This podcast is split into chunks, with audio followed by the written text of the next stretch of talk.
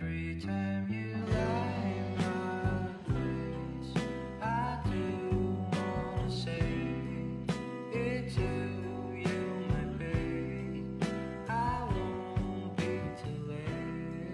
忘死必的这一期播客，我邀请到了下楼散步的播客主理人小一，人生教练，我的前同事 Mandy 和我一起展开了一次关于自由职业探索旅程的漫谈。对于分别启程了两个月、半年和近一年的我们三个人来说，我们选择的自由路径、探索风格各不相同。但也许你可以从我们的身上看见自己的影子，比如，当你深陷在如何开启自由职业第一步的内耗时，努力想要在失去规则的生活中重建秩序，又或者干脆放弃秩序。还比如，怎么样去拥抱每一次尝试的不确定性，在上岸和自由的 A、B 选项中找到自己的平衡。我们的对谈也许并不能为你带去任何答案，因为答案从来都不是从远方飘来的，而是需要你在真实的行动中自己找到的。但我仍然希望这一期内容能够给你带去一些力量，播下一颗种子，看它如何有机的生长，试试看吧。我觉得自由和职业，我不确定大家现在就是会怎么打分。因为自由的话，我觉得大家可能现在是百分之百的自由了，但是有没有到职业的那一步，我觉得对我来说可能还在探索的阶段。但我觉得相比之下，Mandy 是成熟了很多。呃，今今年的二月份开始做全职的这个嗯人生教练，之前是兼职做了两年，嗯，所以自由职业开始了，呃，已经十个月。呃，对，不九十个月的这个这个状态了。怎么样一个契机成为一个自由职业者的？我的契机当然就是 push 了自己一把，就是离开了上一份工作。因为我觉得，如果在一份工作当中，真的你要同时去发展副业，你有很多借口，你有很多可以犯懒的时候。但是我觉得现在来说，对我来说就是一个很新的节点，我要去探索一条我从来没有走过的路啊！因为其实我。过往的就是履历当中，其实我觉得还 还挺丰富的。就我第一份工作是在海外任教，然后毕业过后呢，我选择了一个跟我的本专业一点关系都没有的新媒体的工作，去在电商做一些美食的编辑。然后后面又出国又回国，然后又去到了体制内的里边去去做相对稳定缓慢的工作。然后一年过后又加入了自己去做教育产品研发的工作。然后现在又回到老家。所以对我来说，我一直都是在不同的这种。物理环境就是城市环境和包括工作场域当中跳来跳去，现在也是好像很理所当然的。那我就再试一试一条完全没有尝试过的路。那我觉得从我个人来说，我自己其实不是一个特别幸运的人。我指的是我不是一个很幸运的，从很早的时候知道自己要什么，或者说很有人生使命感的人。那我这个月其实刚刚过了三十四岁，其实我也仍然在寻找什么是适合的。然后我觉得我这个人是一个特别强体验派的人，就包括刚才我去自述我的工作的履历。为什么我觉得我是一个强体验派？就比如说我可能知道自己百分之九十的概率可能是不适合体制内的环境的，但是我依然会很想要去躬身入局，去亲身感受那百分之十的可能性。所以其实接下来我也会为了百分之十的可能性去下一把赌注，那去看一看，就是我到底会迎来什么。所以，其实我觉得这个背后对我来说，现阶段的信念是，我会确定每一段的经历和选择都不浪费，然后看一看它合不合适吧。如果不合适的话，我也完全死心的，就是排除这种可能。嗯，那小一呢？小一怎么这个开始踏上自由职业的路的？我我的感觉就是，我好像一直是有在做一些我自由职业现在在做的这件事儿，只是我之前可能有一个安全感，有一个职业上带给我的安全感，对。但其实具体的事情我是一直在做，只是现在那个安全感就是突然消失了，然后我是在一个就是挺莫名其妙的情况下自由职业的。应该说，Mandy 是 push 了一把的，但是我还是会觉得，呃，就是像刚开头的时候丽丽提到的，我觉得我目前只能说是自由，并没有到职业。嗯嗯嗯。然后我的这份自由里，它目前只是时间和地点的自由，它并没有带给我一个比较强的一个，嗯，安全感，或者说还没有那个职业的支点在，所以我觉得我目前对于自由职业其实是有一点点的小困惑的。哇，我这点太能共情了，因为我觉得在我自我探索的可能将近半年的时间里边，我发现我不是一个拥有某一种突出技能的人。我不像 Mandy，他有一套人生教练这样一个很很成体系的，包括知识项的和这种实践项的这样的一些东西。那同时呢，我可能也不会拥有像做设计或者做撰稿这样的一些自由职业，或者说我也能说能写，但我不觉得那个是我的优势和差异点。所以其实我也在一个不确定和探索的过程当中，就是看看，哎，那如果把自己做成一个产品，啊，现在来说，到底我的市场优势是什么？那可能我在前面几个月的时间，我做了一些所谓的市场的分析、资源的链接、模型的搭建，但现在对我来说，更是一个就是通过多条支线去验证自己可能性的一个阶段。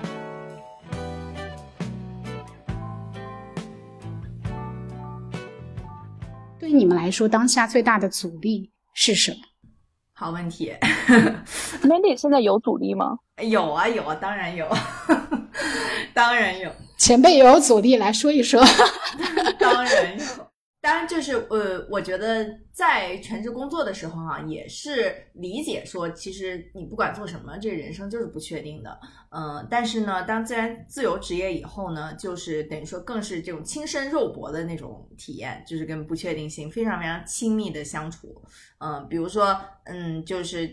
不知道这个两个月以后的这种生活啊、工作会是什么样子。比如说啊，就是说这个收入不知道这个呃大这个两个月以后的这个收入会长什么样子等等啊，就就这些。呃，我其实开始之前是会想到说，可能这个会是一个我的一个嗯挑战哈，嗯，然后在真的亲身肉搏的时候，就发现说，哦，确实是这个就是我的 这个呃要修修炼的嗯这么一个这个很大的课题。我觉得它可能一直都是一个课题了哈，这种不确定性。嗯，哎，是的，是的，我觉得现在就一个嗯收获呢，就是说，就是跟他相处，嗯，就他他就是一个那种老朋友，就就就比如我们要去这个呃 road trip 啊，就他就一定会坐在车上的，嗯，就是对，所以我就是还是蛮怎么说呢，就是就这种不舒适感，就是我就是觉得还蛮接受了，嗯，或者就是就是跟他一起前行吧。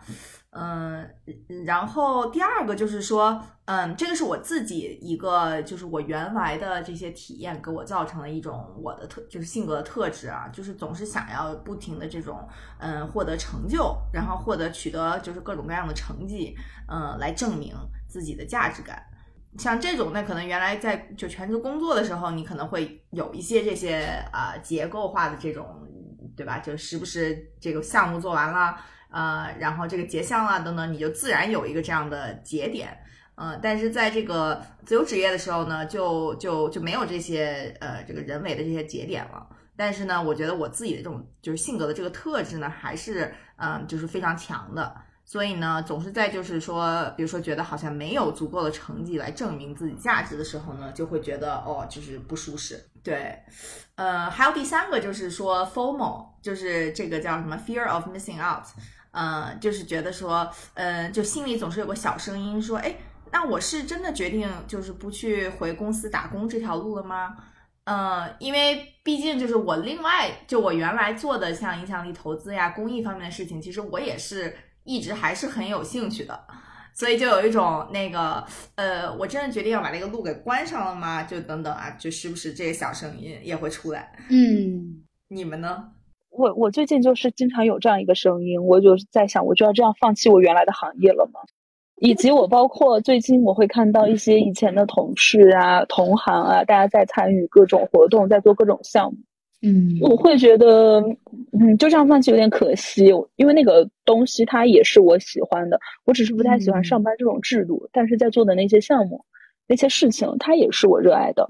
对。所以我就是在想，我就要这样关上这条这个门了吗？也会觉得有点可惜。这一点是我当下一个比较大的困惑。还有另外一个就是关于身份焦虑的问题。最近我在大理，刚好也跟几个朋友在聊，呃，有自由职业了好几年的几朋友啊什么的，大家好像都都会有这种身份焦虑，不知道该如何介绍自己。嗯，就是当失去了那个平台，当失去了你在做的一个职位，或者说又没有一个单一，像丽丽刚刚讲的，没有一个特别突出的技能。你说我是一个设计师，我是一个撰稿人或者什么的时候，我觉得会迎来那个身份焦虑。我就突然不知道怎么自我介绍了，我不知道我跟别人讲我在做什么。啊，这这个也非常有同感。嗯嗯，因为我现在人住在成都，在物质层面其实是自由探索的阶段，是不太有压力的。哦，但是我觉得很多时候我的内耗就是会会停留在大家刚才都提到的，就是自我身份的认同，然后不确定性，以及可能在最最开始的时候，它停留在一个一直在想，就是我到底要做什么，怎么做，但是很难去迈出那第一步。就有些时候你很想推自己一把，又不知道该怎么使劲儿，就那种时候会让我觉得特别累，而且全是内心戏，你知道吗？就演的真的特别特别累，对。我会好奇，就是当你还没有想好第一步怎么走的时候，你当时是怎么有勇气说放弃掉原来的那个东西？因为很多人其实是有一点苗头了之后，他才推出来的嘛。嗯，我觉得看怎么去界定放弃原来的那个东西是什么。因为在我看来，可能没有放弃，只不过我离开了上家公司。嗯，对我来说，可能我现阶段其实做的很多的尝试，仍然是从过往很多 乱七八糟的那些经历，它其实顺延出来的。所以其实对我来说，它不是一种放弃，只不过是一种可能打破了那种内在的公司体系内的秩序感，去创建一个新的自己的秩序。然后对我现在来说的话，就是又可能开始真正的迈出了几步。那比如说，你可能会面临到很多的碰壁。因为我刚开始的时候，我记得我参加 Mandy 的我们的那个训练营的时候，其实有提到，那你真的开始去做向外连接的时候，你可以建立自己的 hunting pool，你想去连接什么样的人、什么样的空间和品牌。那我做了很多这样的一些毛遂自荐的尝试，比如参加各种活动，去见主理人，然后加了微信，然后就去发合作方案等等。但你后来发现怎么回事就没事儿了，那一刻你就会觉得，嗯，很落寞。就是你分明看到这个人在朋友圈非常的活跃，但是他可能就是不去回应你。那我现在去想，我觉得当然他是非常非常正常的。对我来说，其实也谈不上有多大的打击，但是可能就是在这样一个前期，你刚刚迈出那几步的时候，这种受挫会让你感觉像在一个乌云浓重的黑夜里，在一片杂草丛生的看不清方向的野山里探路的时候，就你自己会觉得特别的孤单，然后非常的迷茫。对我来说，可能就是这两点。啊。丽丽这个描绘的这个画面特别，哎呦，特特别有嗯同感。哎，Mandy，你现在还会有这样的时刻吗？嗯，会会，嗯，比如说，嗯，我跟那个一个新的这个来访者哈，我们就是这个第一次对话，我觉得特别好。然后我觉得啊，那个我们特别适合，就是这个一起合作。然后呢，我觉得我就是太适合这个呃这个来访者的教练了。然后之后呢就没有信了。呃，就像这种情况，肯定就是心里还是会有，就就是你这种，就是说好像在一个这个浓重的黑夜里的感觉啊，嗯，但但是呢，呃，我觉得最近就是我，的我也有我自己的教练嘛，嗯，我的教练还有就是一些更有经验的一些啊前辈啊，他们分享的，嗯，两点我其实觉得挺受用的，嗯，就第一个呢，就是说，嗯，这个。不是跟你没有关系，就是不要太那个把很多东西都归因到自己身上啊，就是嗯，你你在这个公式里面哈，你只是其中的一一部分而已，嗯，那比如说这个某些好像结果或者某些现象，它是不是呈现？比如说这个现象可能是对方是不是回应你，其实很多都跟你没关系。那比如他今天心情好不好呀？嗯，对吧？他他的人生经历着什么呢？等等，都跟都跟我没啥关系。嗯，所以呢，就是如果把所有东西都归因到我身上的话，嗯，首先就容易这个呃压力很大，然后觉得啊，这肯定是证明我咋咋咋不好。嗯，那第二个就是说，其实这个你想要控制的东西太多了，因为这东西根本就不是你可以影响的。嗯，所以我觉得这个还是蛮嗯对我蛮有启发的。嗯，还有还有就第二个是，就是一个比喻，一个一个更有经验的一个教练，他他做一个比喻，就是说。你想象你小的时候，呃，这个过马路的时候啊，你爸妈就会各种嗯警告你说，你看过马路多危险多危险。然后你可能小很小的时候过马路会很紧张，你不知道自己能不能安全的过去啊。然后但是你长大了以后，你就过马路过多了，你知道怎么过马路了啊。那可能在一个很很车很人很多的马路，你还是会紧张，但是没关系，你知道你。大概率事件你是可以成功过马路的。所以呢，其实你并没有就是那么大的压力或者那么大的这个内耗啊等等，在过马路的时候，嗯，那是因为你最后你知道你你会 OK 的，你没有没有问题，嗯，然后但是同理，其实很多情况都是这样的，就比如说，嗯，就如果你就是有一个底层的信念说。啊，没关系，反正这个，比如这个客户把我拒绝了，那个把我拒绝，没关系，就最后我们都是会 OK 的。那其实，在每一个这个所谓过马路走一步的时候，其实就不会有那么大的压力。对，最艰难的其实就是最开始的那一段，可能是前一个月、前三个月，就那个时候你是特别容易被这种很敏感，被别人的一些反应去去自我怀疑，甚至自我否定的。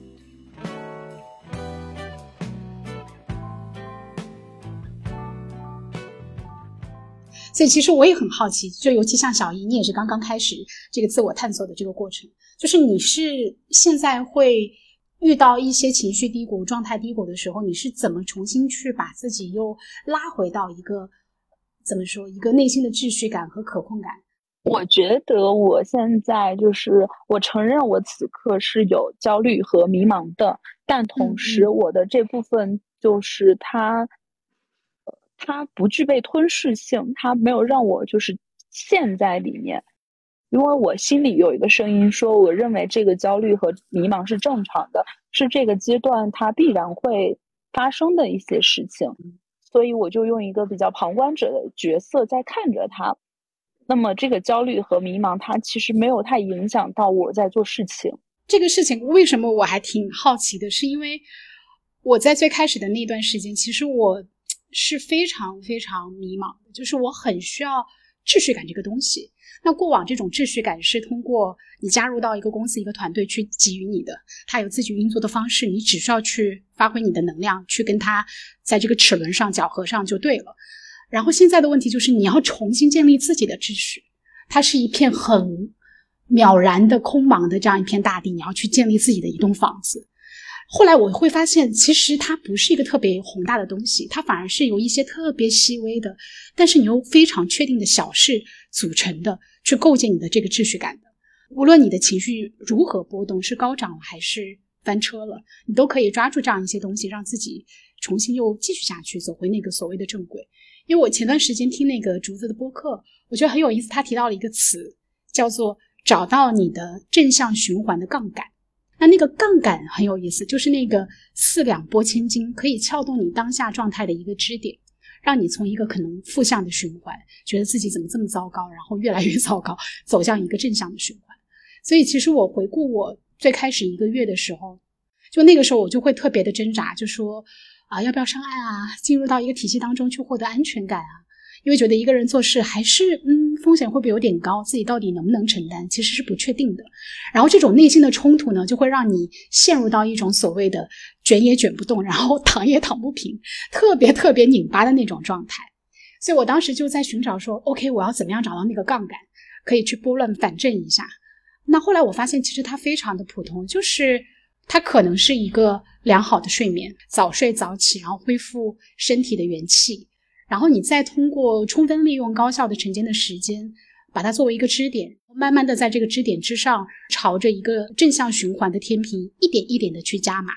啊。比如说，可能接下来就是在早起过后，我做一个营养的早餐，我做二十分钟的静坐的冥想，然后去看一些让你觉得可以收心、平静的一些好的书。然后现在我每天也会坚持出去走一走，放下头脑，启动你的那个感受力。我觉得这些都是可能在最开始到第三个月吧，有帮我慢慢的建立到那个秩序感。啊，尤其是在当我用脑过度或者焦虑过度的时候，可能我就会让自己刻意的回到感受力的层面，比如说去练字啊，去散步、去运动等等。所以我觉得回到秩序感这个命题，对我来说，它就是持续的去做一件确定的小事儿。嗯，这让我想到那个李欣老师写的那个精神讲记里面，我看他的书最近啊，对吧？就是从就是回到这个基础，就是吃喝拉撒睡，对，呃，都都照顾好了，然后这个就就就差不到哪去这个状态上。嗯，所以我也很好奇，就是现在对你来说比较有用的，在当你情绪低谷的时候，你会采用哪样的一些方法，让你正向循环？嗯，一个是，嗯，就是也是我有我自己的这种，嗯，就是一个呃 routine 吧，就是我每天都会做的事情。嗯比如说像嗯，就是要睡多少觉，然后呢，这个嗯，比如说每天运动半小时，然后呢，我每天要午睡，嗯，二十分钟，然后比如说冥想多长时间，然后看书多长时间，就这些都是嗯，就是就像李欣老师说的，就是最基本的这些，就是那个嗯，不管干什么，就我做什么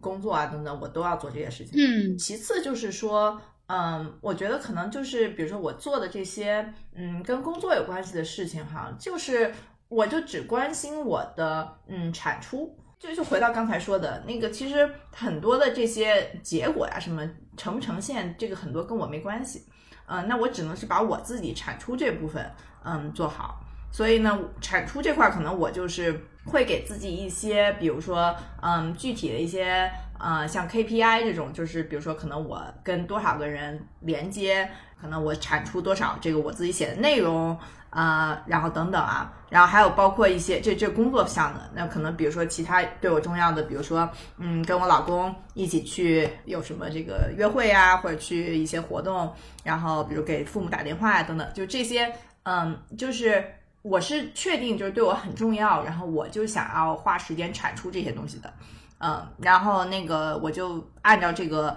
嗯我要产出的这个节奏，就按按部就班的做就好了。对这个之后会发生什么这些结果呀、什么，反而就嗯就更松开了吧。嗯这最近几个月，一个让我觉得比较有嗯突破的点，其实我就是挺嗯 echo 小易说的，就是说更接纳，其实嗯本来就没有什么东西是可以控制的，嗯，就是这种可控感嘛，就也是一个嗯假象，我觉得啊。嗯，就是可能原来，比如在全职工作里面，就是有各种各样的结构，创造出一种可控的感觉。嗯，但是其实你说任何时候我们全职工作都可能会被嗯、辞退呀，那嗯比如公司可能会嗯这个破产呀等等，就是任何的嗯这些感觉好像可控的东西，其实随时都也可以嗯这个改变的。嗯嗯，我特别在这个点上有同感，就我觉得可控的东西可能不是那些很大的目标，你要达成什么，反而其实是更体现在细节生活当中你可以去做的事情。而这个做本身，如果你真的是用心在感受的话，它就会给你回应，就会让你的情绪状态会变得更好。嗯，是是，对。还有就是可能就就是说接纳了，就是嗯，就本来就是嗯这些东西都是不可控的，所以就嗯就索性不去特别去追求这种可控感了。嗯嗯补充一下，我就发现，当我不去追求这种所秩序感的时候，嗯嗯，就因为我最近就是会刻意的跟自己讲，不要这样子去 push 自己。然后在这个时候，我发现好像整个我在做事情的时候，我的状态好像那个能量它更高了，嗯没有一种就是前面有东西在拽着我走的感觉。嗯，所以我觉得，嗯，这种接受不存在这种秩序感，或者不存在这种稳定感，还蛮有趣的。我最近在感受这个部分。其实我有这样的时刻，就是我这一天就是提不起劲儿，我就是什么都不想做。就那一刻，我觉得这些方法好像都失效了。我要怎么做？就是我会发现，那一刻，当你觉知到了这一点，你就让自己什么都不做。但是你一定不要评判自己，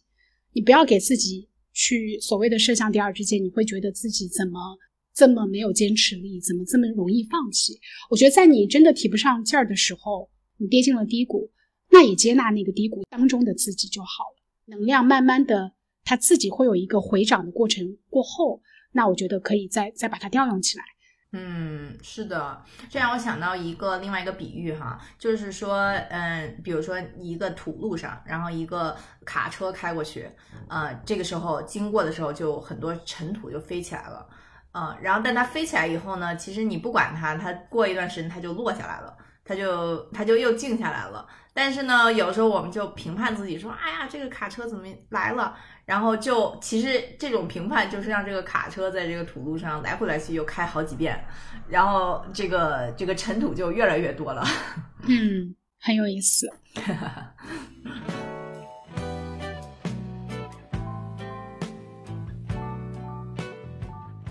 可能有很多听众蛮想知道，就是我们是怎么开始一步步的去搭建这个自由探索吧。我们先不说自由职业，就是这个过程怎么迈开那个第一步。比如说，对我来说，刚才我说到，可能三个月或者六个月对我来说是一个 MVP 的阶段。那我可能把自己作为一个产品，我要去剖析自己的市场价值，我所谓的我这个 niche 这个差异点是什么，然后再以此去搭建可能向外连接资源、验证设想的一个过程。你们是怎么一步一步做到？尤其是前两三步是怎么怎么做到的？嗯，我觉得这个问题特别好，就是特别有共性。嗯，因为就我我的很多来访者也也会问，就是说怎么样在开始探索之前就可以把这个路径规划好。就是有一个这种清晰感，然后再卖出去，嗯，然后我自己的感觉是说，嗯，就是也是一个觉得这种有一个很清晰路径都能看清才能迈出第一步，就我觉得这个是不太可能实现的。嗯，一个是我们自己认知是有限的，就是比如说我在第一步的时候，我不知道我不知道的东西，就我只能看见我的那个视觉范围内有的东西，啊。那第二就是世界也是在各种改变的，呃，那可能比如说我现在规划好的，比如第五步，那等我走到那个第五步的时候，其实世界已经变了，对，所以我觉得第一个就是，嗯，给自己一个就也是减压吧，就是说不需要好像把所有东西都想得很清楚再开始。另外一个观察就是说，嗯，比如说很多的这个就是我的来访者，他就会跟我说说他们不知道怎么开始。呃，探索不知道怎么开始做第一步哈，嗯，但是其实我发现，嗯，聊完以后吧，发现其实大家都挺有主意的，啊，但是呢，其实它背后可能有个假设，它底层有一些这种嗯信念，哎，有一些信念在这里，然后这信念里可能是一些恐惧啊、焦虑的情绪，啊，导致说就阻碍他不能行动了，就比如说可能我不知道怎么开始。那底层假设是哦，我觉得我自己不行，或者说哦，我我要开始我就一定要，比如说嗯，马上能有收入或者等等啊。所以其实可能也就是嗯，大家比如想说，哎，我不知道怎么开始，有这想法之后，你可以去观察一下自己底层有没有一些呃，就是其他的这个信念，其实呃在这儿，然后可以更好奇的看一下下面这个信念到底是。嗯，小姨你呢？我特别好奇你，因为我觉得我俩肯定特别不一样。我觉得你是比较随性的。嗯，我正准备说，我感觉我没有特别有规划，我好像 在这一点上，更多的是从感性层面上在做这件事情。就是，嗯，我我想做这件事情，然后我做了，然后我又热爱分享，我分享了，然后就像是 Manny 刚讲的，就是你释放了信号，所以你的同类会过来。嗯嗯，我觉得更多的是现在现在的状态是这样子，它有点像是自然长出来的。但是如果这个也是我在考虑的，就是如果要把它推向更多的人，那是不是需要一些理性的规划？但是我内心我会潜意识的感觉到，我有一丢丢的抗拒这部分。嗯嗯嗯，我就是那个特别理性的人，就是就是当我拿到这个命题的时候，因为我觉得我。无路可退了，所以我就是调用了一个项目管理者，然后重新去梳理了一下自己过往的一些职业的经验和优势。然后第一步，那我的能力方向可能有几个维度，不见得是一定是我最憧憬和最热爱的，但是它有可能会为你去达成一个相对理想的职业矩阵，去提供一种潜在的可能。那比如说。可能我前半职业生涯都是在做汉语教学相关的老师、课程策划设计相关的一些东西，啊，那可能它是一个方向。那比如说，可能项目统筹、活动策划这种偏向于团队赋能的，又是一个方向。然后还有就是可能做自己的付费内容，啊，所以然后我会在这样一个大的框架下面，然后又去细分很多具体的领域。那付费内容我可以做冥想疗愈，啊，maybe 我可以做研学。那我就去尝试建立一下自己的一个很大的一个可以去探索的这样一个池子，哪些是我希望去建立连接的一些资源，比如说公司、项目、品牌。那在这些池子当中，你去撒网，去看看有没有回应的可能。那如果有的话，你就去针对性的结合自己的优势、对方的发展现状 和前景去做整合。然后我会提出一个飞书完整版的方案，你知道吗？然后接下来可能就是双方见见面啊，磨合磨合，看看能不能落地这些事情。就是我觉得我在做的时候，就是非常的调用我的理性。当然，我觉得有感性的部分，就是你还是可以去评判，他哪怕没有太多的物质回报，但是你也仍然愿意去付出的东西。嗯，哇，丽丽，你这个方法就是 让我想到我当时找对象的时候，然后找找男朋友，我有一个我有一个 OKR 的 Excel，怎么回事？这这这周什么见多少个那个约会多少次，然后呢还每个约会的对象还就写笔记啊，干嘛干嘛的。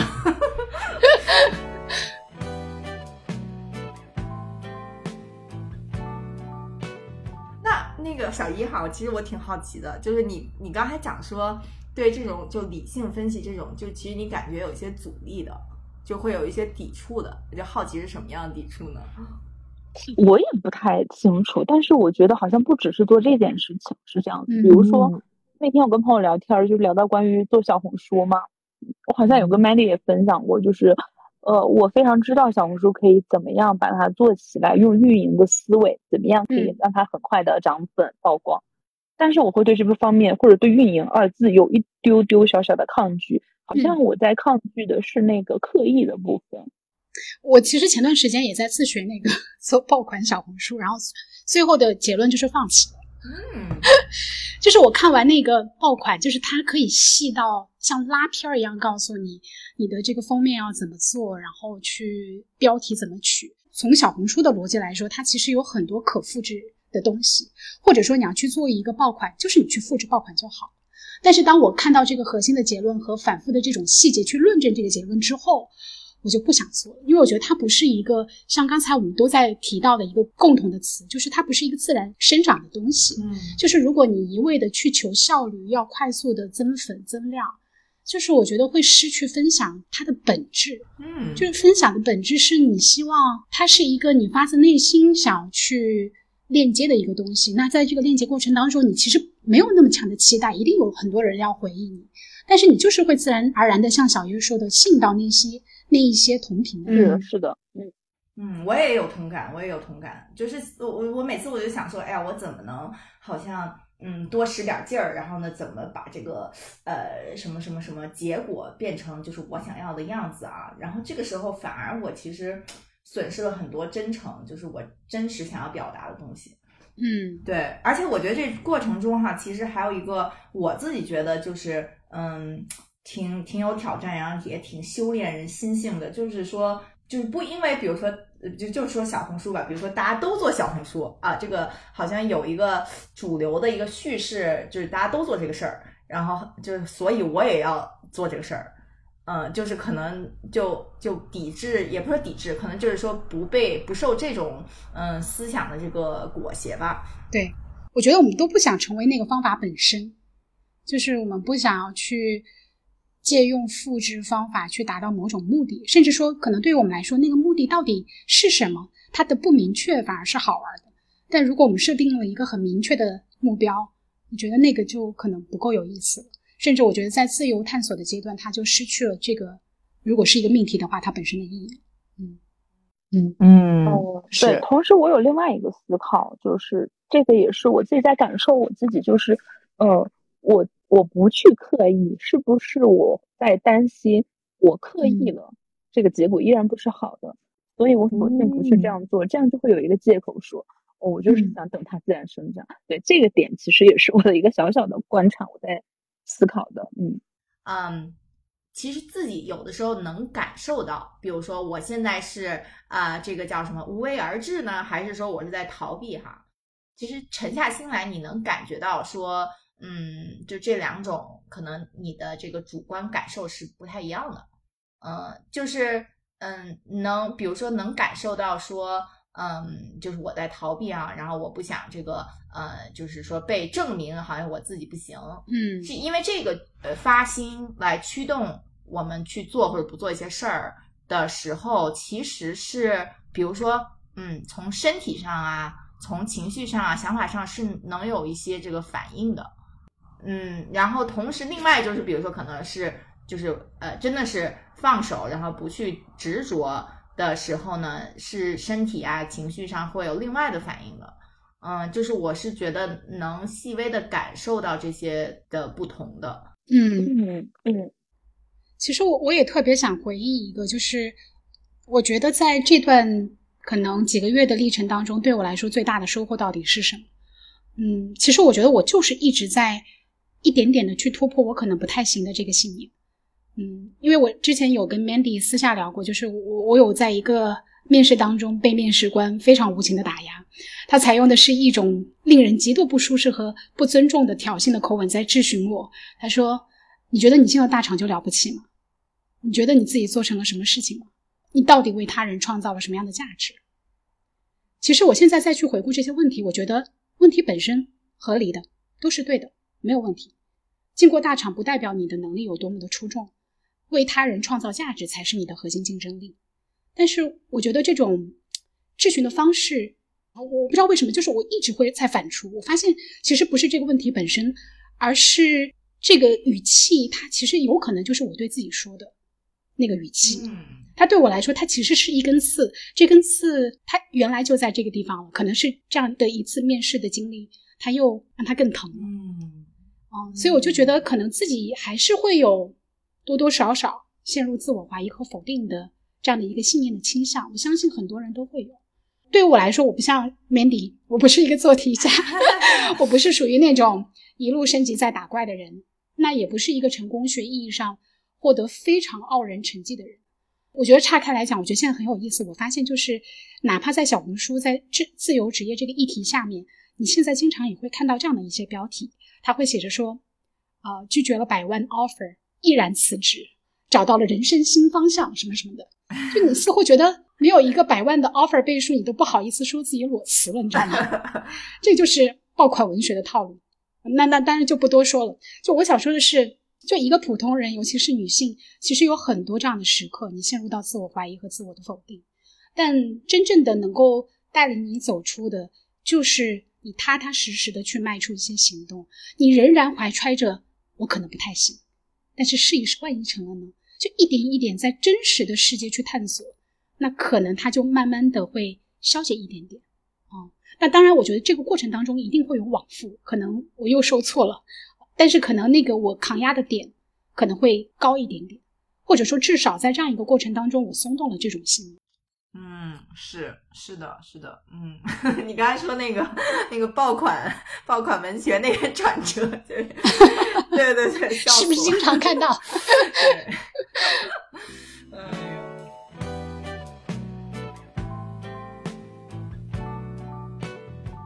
那我好奇啊，你们就是会给自己这个自由职业的这个时间一个这种实现吗？就是会不会给自己一个好像说哦，到某某某节点我就要做一个什么什么决定这样子的？小英，你会吗？我目前没有，我没有给自己这个实现，因为我感觉到，呃，当我想要结束这种状态的时候，我就会知道那个时刻到来了，所以我没有嗯在物理层面这种时间上给自己一个怎么样的一个期限。嗯对，嗯嗯，是我有哎，感觉那个小一就是两个那个非常不一样，就是对对对，但是我觉得我的理性和规划性背后，其实是我觉得我更不像小一那样那么随遇而安。其实我觉得我的恐惧感可能是大于你的。嗯回到这个话题啊，就是我我有设时间，但是这个时间在变化。就我可能刚开始的时候，我设定了三个月或者半年的时间，然后到了那个节点就想说，再试试，再推一推，万一呢？然后可能现在又到半年，那我估计可能就我现在来说的话，我可能会看看明年吧，就明年上半年这个东西，它到底能不能为我怎么说，从可持续性来说，做的事情也好，能不能给我带来一些呃经济收益？它不需要像以前那么高的回报，但是我觉得就是可以维持自己一个比较舒适的生活水平就好。嗯嗯，哎，那那我好奇啊，就是呃，你觉得这个实现，就设一个这个时间点，它给你带来的是什么？就是一个，我觉得一定程度上也是一个安全感。你会知道，如果在那个节点你这个事情做不成了，你至少还有 Plan B。那个 Plan B 也许没有那么清晰，但是你知道，也许那个时候有一个东西还是可以沉住自己。那比如说，我半年之后这个项目还是没有起色，我不够养活自己，那我也许可以退一步找一个没那么累、相对清闲的工作。我可能不见得会放弃我现在在尝试的东西，但是它可能就会变成一个副业。但是我前面花的这些 all in 的时间，我觉得就是他他他必须要有这样一个阶段，才会有第二阶段的这样一个发展。嗯，还是安全感吧。嗯嗯，是我我我感觉我我我可能在小一和丽丽中间哈、就我我也是有一种，就是我没有给自己明确的实现，就是凭着感觉，就是说，嗯，感觉现在的体验就是其实是就是叫嗯，我我有个词特别喜欢，就是拓宽人生的，就是 life expansive。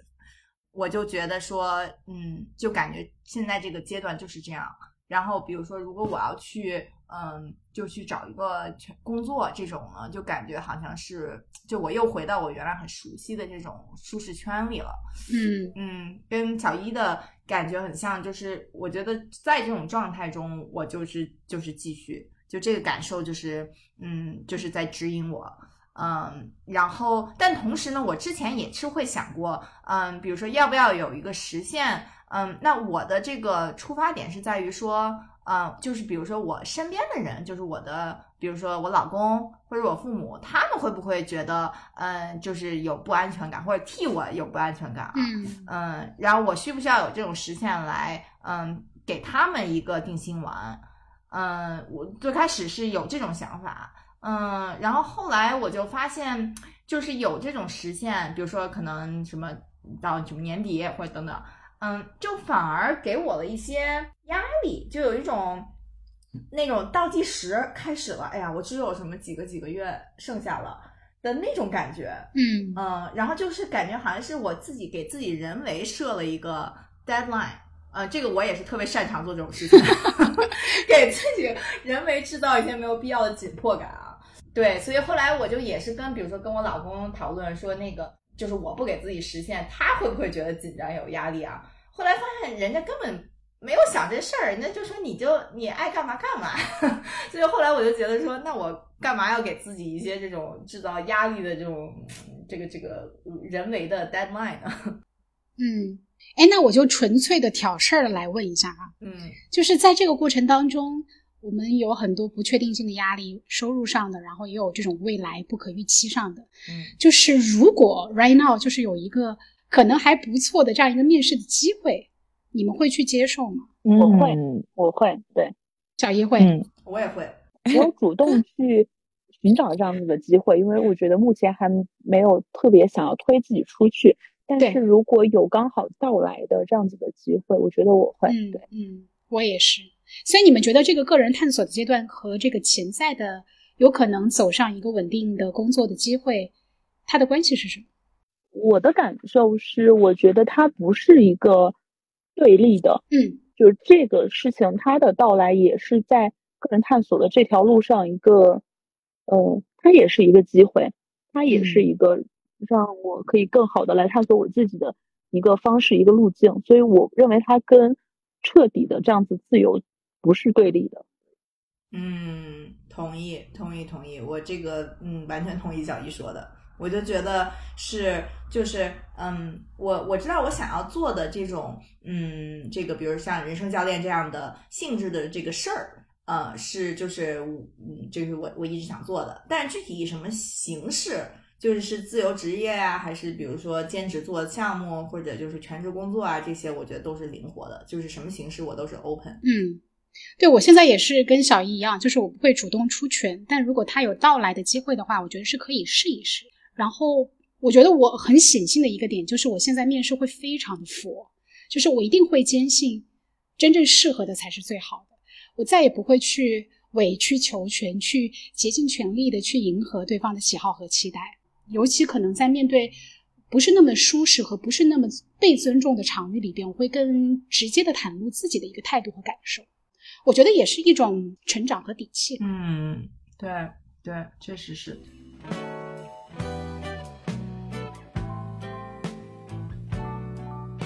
有没有某一个节点让你觉得，啊，我没有那么迷茫了，没有那么感觉一直在原地打转，知道自己要去的方向和想要做的东西是什么？就有那那么一个突破瓶颈的时刻吗？就如果你去看那个时刻，你觉得自己做最对的一件事情是什么？嗯，我始终没有觉得到了那个突破瓶颈的时刻的发生，或者说是对于突破瓶颈四个字有一个期待啊、有个期望，会觉得突破瓶颈是一个就时来运转了。但是我会感受到我是在往那个对的方向走。你怎么判断呢？为什么觉得它是对的？因为我做的很舒服，我会感受到它不是像我之前在工作中我要完成某一个项目的时候，我要特别强烈的推着自己往前走。嗯嗯，嗯就你起一个力，它就自然而然的往下运转的那种感觉。嗯，是我在做这件事情的时候，会感受到一种，就拿现在在录播课来讲，来做播客来讲，我会感受到的是，即使它没有给我带来经济收益，但是做这件事情我依然很快乐。对，然后最近刚好就有广告找过来了，我嗯反而会觉得它是，它是做了这个事情之后的一个馈赠。对，同感是，嗯，我很同意小易的感觉，我我也是，我觉得就是，嗯，我也没有感觉有什么有一个特定的时点，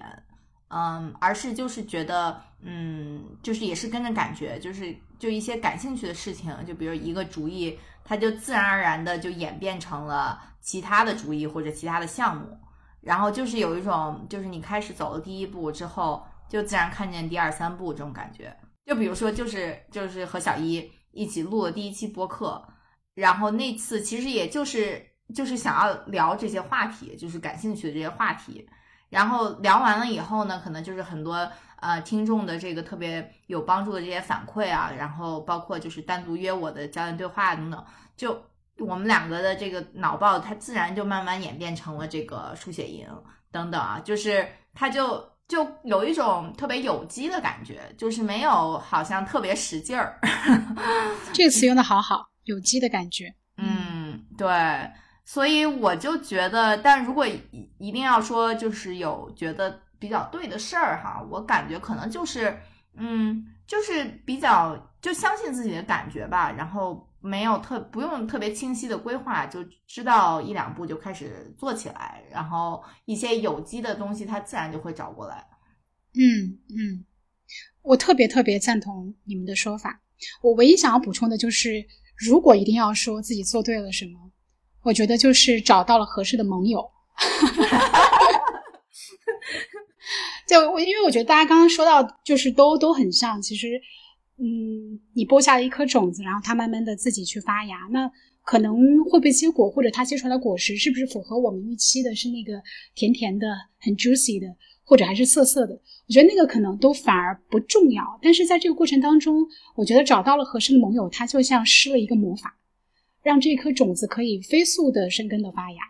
那在这个过程当中，你就越来越会觉得啊，这个是我要做的事儿。就哪怕它可能第一颗结出来的果实很小，有些酸涩，但是你可能会觉得它是可以持续生长。嗯嗯，同意同意。in